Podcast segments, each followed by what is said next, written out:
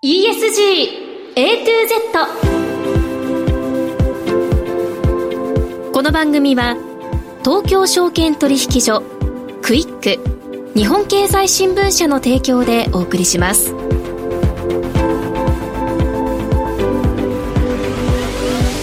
皆さんこんにちは滝口ゆりなです。2月6日月曜日のお昼皆さんいかがお過ごしでしょうか？この番組は ESG A to Z というタイトル通り近年世界規模で関心が高まっている ESG を A から Z までつまり入門編から応用編まで全てお伝えする番組です。ESG とは E Environment 環境 S ソーシャル社会 G Governance 企業統治。この3つの頭文字を取った略語で企業が持続的な成長を目指すために必要とされている課題です。本日のメニュー紹介です。最初のコーナーは ESG 投資のツボ。毎週週替わりで ESG 投資に関する情報を様々な角度からお届けします。今日は大和証券チーフ ESG ストラテジスト山田幸乃さん。2023年の ESG 投資の注目トピックについて伺います。もう一つのコーナーはピックアップ ESG ここでは ESG に積極的な企業の取り組みをご紹介します。今日は総実株式会社執行役員 IR 担当本部長遠藤由美恵さんにお話を伺います。さあそれでは皆さん12時30分までの短いお時間ではありますが最後までお付き合いください。人生100年時代と言われる中資産形成に関する議論や SDGs、ESG 投資の意識の高まりなど金融リテラシーへの社会的な関心がかつてないほど高まっています。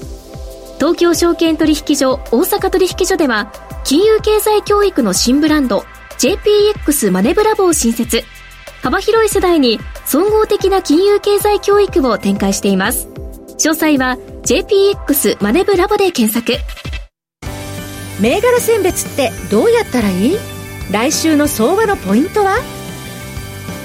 株式投資に役立つ情報ツールならクイックマネーワールド。マーケットのプロが予想したデータで銘柄探しもできる。プロがチェックする情報も見られる。オンラインセミナーも毎月開催中。マネーはで検索して会員登録しよう。ESG 投資のツボ。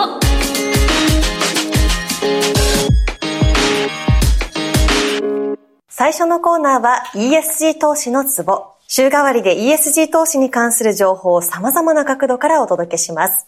今日は大和証券チーフ ESG ストラテジスト山田幸乃さんにお越しいただきました。山田さんよろしくお願いいたします。よろしくお願いします。昨年2022年は ESG 投資を見直す動きも出たりしましたけれども、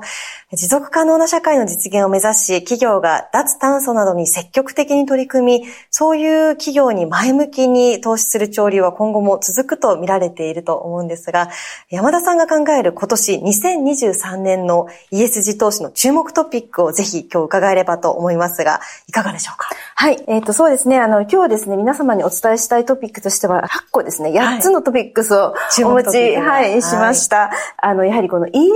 という概念は、そもそもが、あの、まあ、中長期的にそのサステナブルな地球環境とか人の生活を目指しているものですので、まあ、足元で、たとえですね、あの、ESG を考慮するような責任投資の流れというのは続くと思うんですが、たとえその脱炭素にやや逆流の動きがあったとしても、まあ、中長期的にはそういった課題を解決しなければいけないと。そのためには資金が必要だという動きは変わらないのではないのかなと思っています。脱炭素気候変動に関しては、そうですね、あの、まあ、欧州のリパワー EU ですとか、米国のインフレ抑制法というような形で、再生可能エネルギーというものが、やはり、あの、今年非常にですね、えー、強まってくるのかなと思っています。はい、で、またですね、気候変動にも関わるんですが、そのサプライチェーンの見直しを企業が非常にですね、求められるようになってきていまして、で、もちろんその経済安全保障ということもあるんですが、気候変動に加えて、その生物多様性と。ブルーエコノミー、それから人権尊重ですね。まあ、こういったような様々な ESG 課題を持続可能性の観点から考えていかなければならない。そしてですね、まあ、それがリスク回避、リスクの低減だけでなくてビジネスチャンスでもあるといったような捉え方になってくると思います。はい。そして先ほど挙げていただいたのが、えー、今まず一つ目が脱炭素の動きというところで、二、はい、つ目いかがでしょうはい、そうですね。はい、これも本当に昨年あたりから、特にもう今年注目なんですが、はい、その生物多様性なんですね、はい、生物多様性というのは、その生き物の豊かなつながりということなんですが、あの、国際目標で30 by 30っていうか、30 by 30ということなんですけれども、何が30かと言いますと、えー、その保全地域を陸域で30%、うん、で、海洋域で30%に高めましょうということなんですが、2030年までに30%に引き上げなければいけないといったことで、まあ、すでにですね、あの日本も、えー、経産省主導などで取り組みが始まっています。はい、で、さらにまあ注目してますのが、あの、こういったですね、あの、経済界ですとか、あの、企業の取り組みだけでなくて、TCFD って皆さん聞かれたことありますかね、はい、?TCFD っていうのは気候変動に関連した財務情報開示のタスクフォースなんですが、これの自然関連版ということで TNFD というものが枠組みが公表される予定になっています。で、正式には自然関連財務情報開示タスクフォースということなんですが、まあ、今年の9月を目安にしてまして、この TNFD は有価証券報告書の中でも、あの、ある程度そののプライムに上場しているような企業は、あの、開示することが求められているものなんですが、その気候変動だけでなくて、その同じように生物多様性、自然資本に関しても、あの、取り組みましょう、開示しましょうという動きになってきますので、はい、かなり、あの、企業を中心に取り組みを加速させ、まあ、投資家もこういった情報を投資判断に使ってくるというような動きの、あの、まあ、元年といいますか、そういった、あの、年になると思います。はい。で、先ほど挙げていただきました、ブルーエコノミー、あの、グリーンエコノミーってこれまでよく聞いてきたと思うんですけど、ブルーエコノミーってちょっと聞いたことない感じがするんですが、これは。そうですね。はい、まあ、ブルーというと、まあ、海洋というか、海というようなイメージだと思うんですけれども、えー、まさにその海洋沿岸部も含めた、えー、経済、えー、それから海洋の、あの、環境保全を目指すというものになっています。はい、で、実はこれですね、結構経済効果が高いと考えられてまして、2030年までには約3兆ドルの経済価値、それから雇用創出も4000万人ということで、この SDGs の目標の14えー、海の豊かさを守ろう。まあ、ここにも直結しますよということで、特にまあ、今年ですね、この生物多様性も、あの、やはり海の自然保護ということもありますので、結構ここですね、あの、資本市場でも注目される動きかなと思います。はい。そして続いて4つ目のトピックになりますかね。いかがでしょうか？そうですね。あの、ちょっとここからは、あの、見方をその環境から、えー、社会ですね。S に、えー、変えてこようかなと思うんですけども、はい、まあ、皆様すでにご存知のように、えー、岸田政権下で新しい資本主義、人への投資ということで、まあ、非常にですね、加速していく取り組みになってくると思うんですが、まあ、昨年公表されたのは人への投資5年間で1兆円規模ということで拡大していきます。それからそのデジタル推進人材育成していきますということなんですが、あの、その中で、まあ、特にあの注目してますのは、今年の6月までに企業間、産業間で労働移動円滑化に向けた指針というものを出すということなんですね。で、これはまさにそのスキルをつけた人がどうやって職を得ていくのか、それから別の業界から違う業界に行くことによって、新しい考え方を持った人を受け入れて、さらにイノベーションを生むようにするのにどうしたらいいのか、ということなんですが、結構ここポイントになるのは、日本型の年功序列型の賃金制度を見直しをして、職務、そのスキルに合った賃金制度を導入していこうということで、かなりですね、その注目度は高いかと思います。うん、続いて5つ目、いかがでしょうか？はい、そうですね。5つ目は、あの、今のに関連して、そのリスキリングとデジタルトランスフォーメーションになってきます。日本のそのデジタル競争力というのは国際的に見て非常に遅れていて、うん、デジタルなしでは商売にならないということも出てきているので、そのためのリスキルということなんですけれども、まあ、注目されるのは昨年6月にデジタル田園都市国家構想基本方針というものが確定されておりまして、はい、都市部だけではなくて、その地方も含めた市町村でのですね、デジタル人材を育成していこうといったようなことで、2024年度末までに年間45万人、2026年度末に230万人の育成ということで、まあ、このあたりが注目されます。あの、そして6つ目は、これに関連して知的財産になります。はい、で、日本は無形資産の中で、かなりその R&E、あの、研究開発費が非常に多くて、人への投資が少ないのでもっと増やしましょうということなんですが、実はそのブランドとか組織改革というようなところの投資をすると、すごく労働生産性が上がるというような研究が出ているんですね。なので、はい、もっとこのブランド価値を高めるようなものであったり、そのスキルをつけた人材が、いわゆるその知的財産にもなって、財務効果を発揮していくというような流れになりますので、ここのですね、あの、ガイダンスも、あの、今年また、えっと、3月あたりに出てきます。で、特にその企業と、え投資家の対話をいかに進めて、企業がその知的財産をうまく活用できるように、特にあの、イノベーションとかスタートアップの企業などが、どうやってその大手ともコラボレーションを成し遂げていけるのか、といったようなことで動きが出てくると思います。知財の部分というのはイノベーションと両輪で進めていかなければいけない重要な部分ですね。そして7つ目のトピックいかがでしょう、はい、そうですね。7つ目は、あの、社会の中で非常にですね、人的資本と同じように重要なのが人権なんですね。で、その人権を尊重しましょうということで、単に企業の中の、例えばセクハラパワハラはダメですよっていうのだけではなく、あの、海外から働きに来ているような外国人の人も、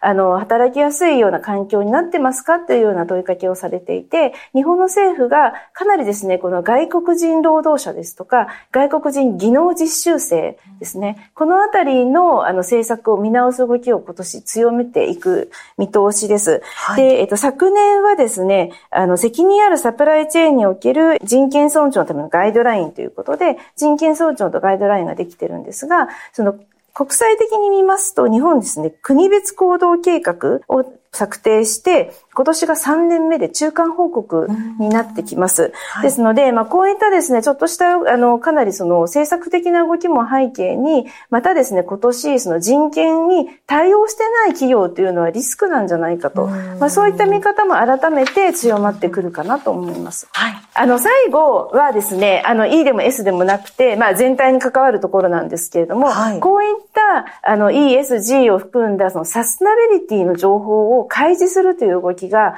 国際的にも日本の中でも高まってきてます。まあ、注目しているのは今年の4月から有価証券報告書で日本のですね、4000社の企業がサステナビリティ情報を開示するということが義務付けられています。で、あの、一つは気候変動の関連で、もう一つは、あの、人的資本多様性になってくるんですが、その中で、例えば S ですと、その人材育成方針ですとか、あと3つの指標ですね、女性の管理職比率、男性育休取得率、それから男女間の賃金格差、ここがもう義務的に、まあ、開示しましょうというような動きになってきていますので、あの、ここですね、やはり取り組みが遅れているような企業ということは、まあちょっとその、なんでしょうね、サステナビリティがないんじゃないかというような見方にもつながりかねないということで、まあこういったところ投資判断に使われていく動きが強まってくるかと思います。はい、わかりました。今日は今年2023年の ESG 投資の注目トピックを具体的に伺いました。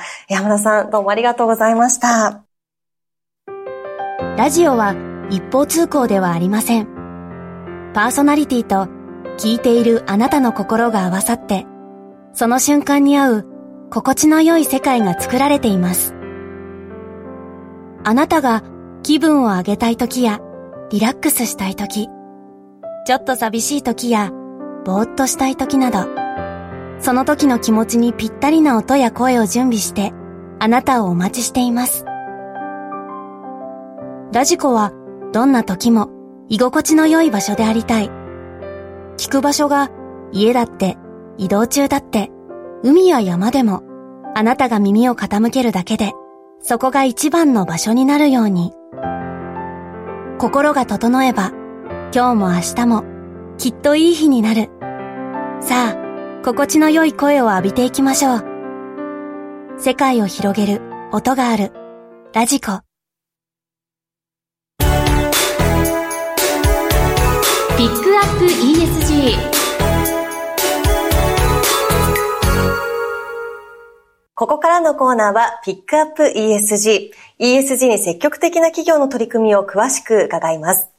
今日は創日株式会社執行役員 IR 担当本部長遠藤由美恵さんにお越しいただきました。遠藤さんよろしくお願いします。よろしくお願いいたします。さて、総実は2022年第1回日経統合報告書アワードでグランプリを受賞されています。ESG に積極的に取り組む企業として存在感を示されていらっしゃると思うんですが、グランプリを受賞した時の統合報告書は2021年度のものですけれども、藤本社長の考え方がわかりやすい言葉で詳しく示されているのとともに、様々な事業に関わる現場の社員の方の声がたくさん紹介されているのがとても印象的でした。経営の根幹となっている中期経営計画2023を策定するにあたって、最初の段階から多くの社員の方のこの会社のあるべき姿というのを聞いたというふうに伺っていますが、統合報告書からもそれが伝わる内容かなと思います。この中期経営計画2023、2021年4月にスタートさせたものなんですが、この中期経営計画を策定するにあたり、えー、社員一丸となってですね、この節目となる2030年、え、双日のありたい姿はどういうものなのかということを徹底的に議論しました。で、この議論の中で大事なことは、勝者の原点に立ち返ることだと。では、その勝者の原点に立ち返ることは何なのかと申しますと、マーケットニーズに応え、あるいは社会的課題にですね、まあ、解決するような、まあ、そういった価値を提供する、まあ、必要なものを、必要なサービスを必要なところへお届けする。これが総合商社の使命であると、こういう結論に至ったわけですね。はい、では、その上で、えー、2030年ありたい姿は何なのかと申しますと、今申し上げましたが、そのマーケットニーズ、あるいは社会的課題を解決するような価値を提供できるような事業、あるいは人材を創造し続ける総合商社でありたいと、まあ、こういう結論に至ったわけです。なるほど。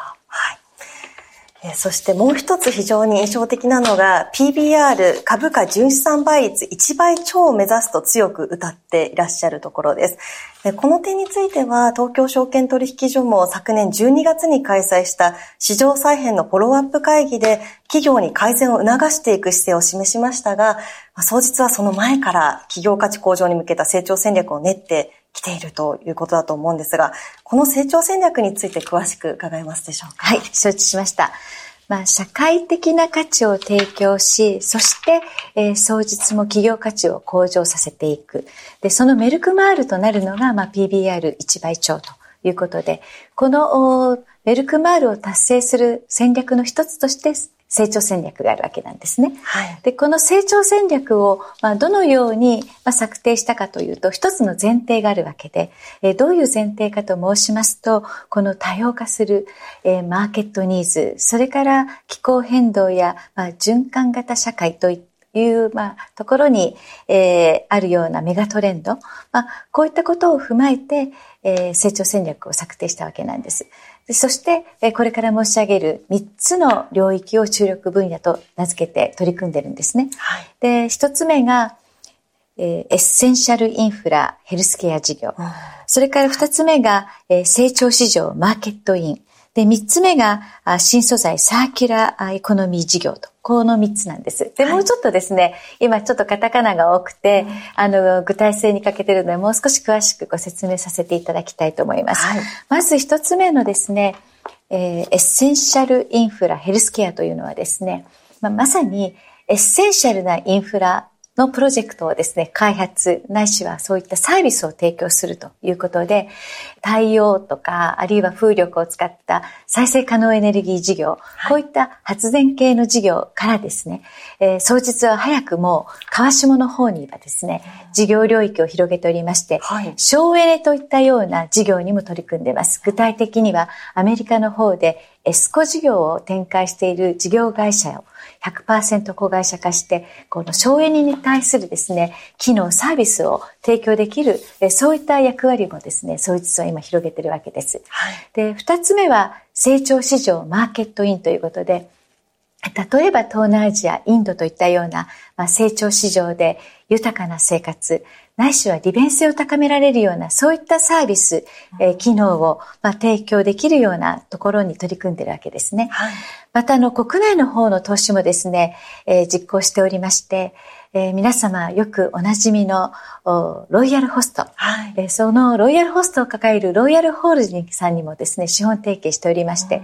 うん、えー、ロイヤルホールディングスさんと協業拡大を図っていき、えー、そのロイヤルさんがお持ちのですね、コンテンツを世界へとですね、えー、お連れして一緒に価値を提供していきたいなというふうに考えて取り組んでいます。はい、で、最後三つ目が、まあ、サーキュラーエコノミー新素材と、こういうエリアなんですけれども、はい、リデュース、リユース、リサイクル。まさに皆様が日常よくお使いの IT 機器、こういった機器のですね、リサイクルを、まあ、手掛けられるような技術のある会社にですね、投資をして、そして、えー、社会的な課題にですね、えー、解決できるような価値をですね、えー、我々も取り組んでいきたいということ。まあ、この3つが私たちの成長戦略にあたるわけです。はい。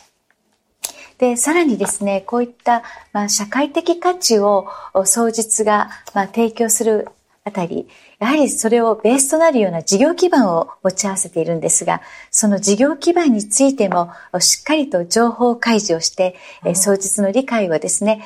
市場の皆様に深めていただくような、そういった取り組みをしておりまして、合わせてそういったところからも、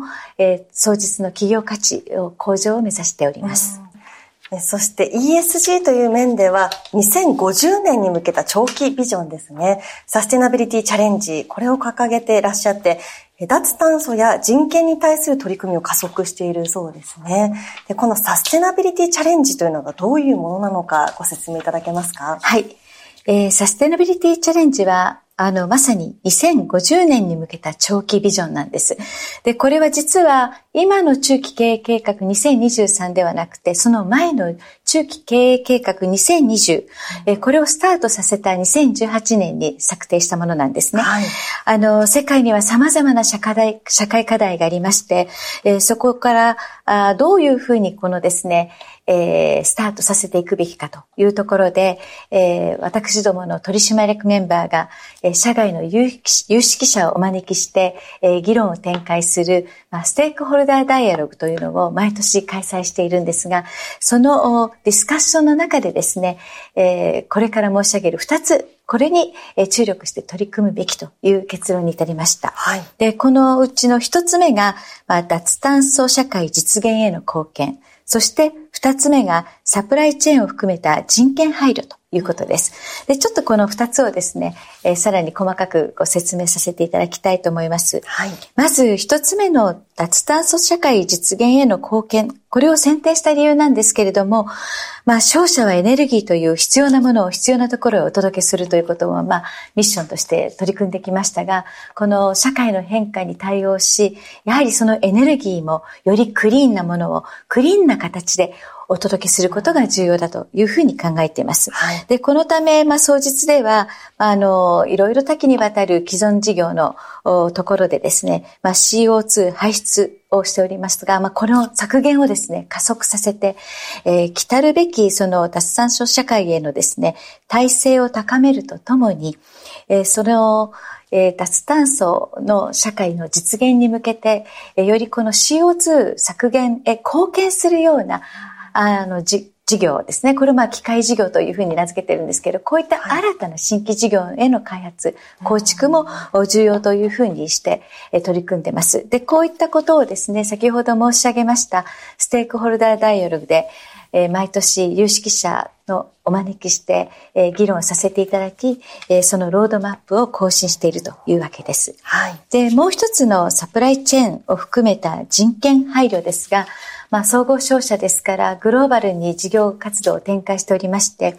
もう様々なサプライチェーンをですね、有しているわけですから、人権問題というのはもう避けて通れないということで、はい、これはですね、私たちだけではなく、えー、社会の皆様としっかりと一つ一つ丁寧にやっていきながら取り組んでいきたいと思っています。従いまして2050という、まあ、あの、長期ビジョンですけれども、これをしっかりと取り組んでいくということで、サステナビリティチャレンジを、まあ、策定したということです。はい。この二つが大きな軸となっているということですね。はい、では、この脱炭素ロードマップについてもう少し詳しく伺えればと思いますが、いかがでしょうか？そうですね。あの、脱炭素社会への、まあ、実現への貢献ということですけれども、まあ、総実グループの直接的な CO2 排出、これはまあスコープ1、2と、まあ、あの、言われているわけですけれども、はい、これを2050年までにネットゼロにするという目標をまず掲げております。そしてそのマイルストーンとして2030年までに6割を削減するという、まあそういったあの目標も合わせて持ち合わせております。はい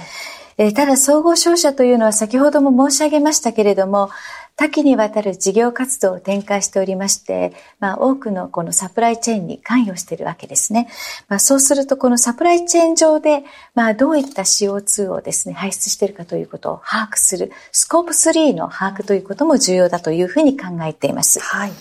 で、この先ほど申し上げたスコープ3の排出ですけれども、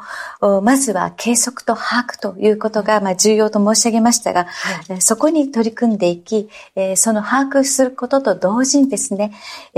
脱炭素化をですね、推進していくためにですね、先ほど申し上げました CO2 排出の削減に貢献するその事業ということの創出もですね、合わせてやっていくということで、あの、ちょっと冒頭で申し上げて覚えていらっしゃるでしょうか。あの、この中期経営計画の成長戦略である、あの、3つの領域のうちのエッセンシャルインフラ、それからサーキュラーエコノミー、これがまさにですね、この CO2 排出の削減の貢献につながる事業として我々取り組んでいると、こういうことで今やっております。はい。えさて、今回は総実の ESG の根幹にあたる中期経営計画とサステナビリティチャレンジ、そしてその中の脱炭素に向けた取り組みについて詳しくお話を伺いました。次回はサステナビリティチャレンジのもう一つの柱であるビジネスと人権について、さらに人材戦略について詳しく伺っていきたいと思います。総実株式会社執行役員 IR 担当本部長遠藤由美恵さんにお越しいただきました。遠藤さん、ありがとうございました。ありがとうございました。仕事はそれなりに頑張れている。業務の知識も増えた。でももっと社会全体を見渡す広い知識も必要だな。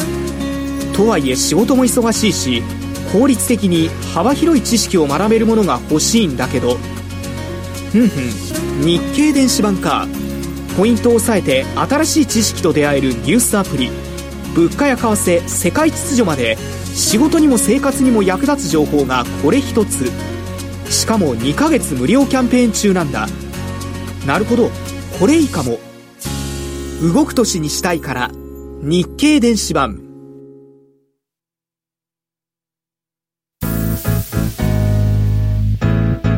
ESG A to Z この番組は東京証券取引所クイック日本経済新聞社の提供でお送りしました。投資に関する最終決定はご自身の判断でなさいますようお願いします。ESGA2Z 今日の前半は大和証券チーフ ESG ストラテジスト山田幸乃さんに2023年の ESG 投資の注目トピックについてお話を伺いました。そして後半では、総実株式会社執行役員 IR 担当本部長遠藤由美恵さんに、総実の ESG の根幹にあたる中期経営計画とサステナビリティチャレンジ、その中の脱炭素に向けた取り組みについて伺いました。今日の放送は皆さんの投資の参考になりましたでしょうか？滝口ゆりながお伝えしました。それでは皆さん、ありがとうございました。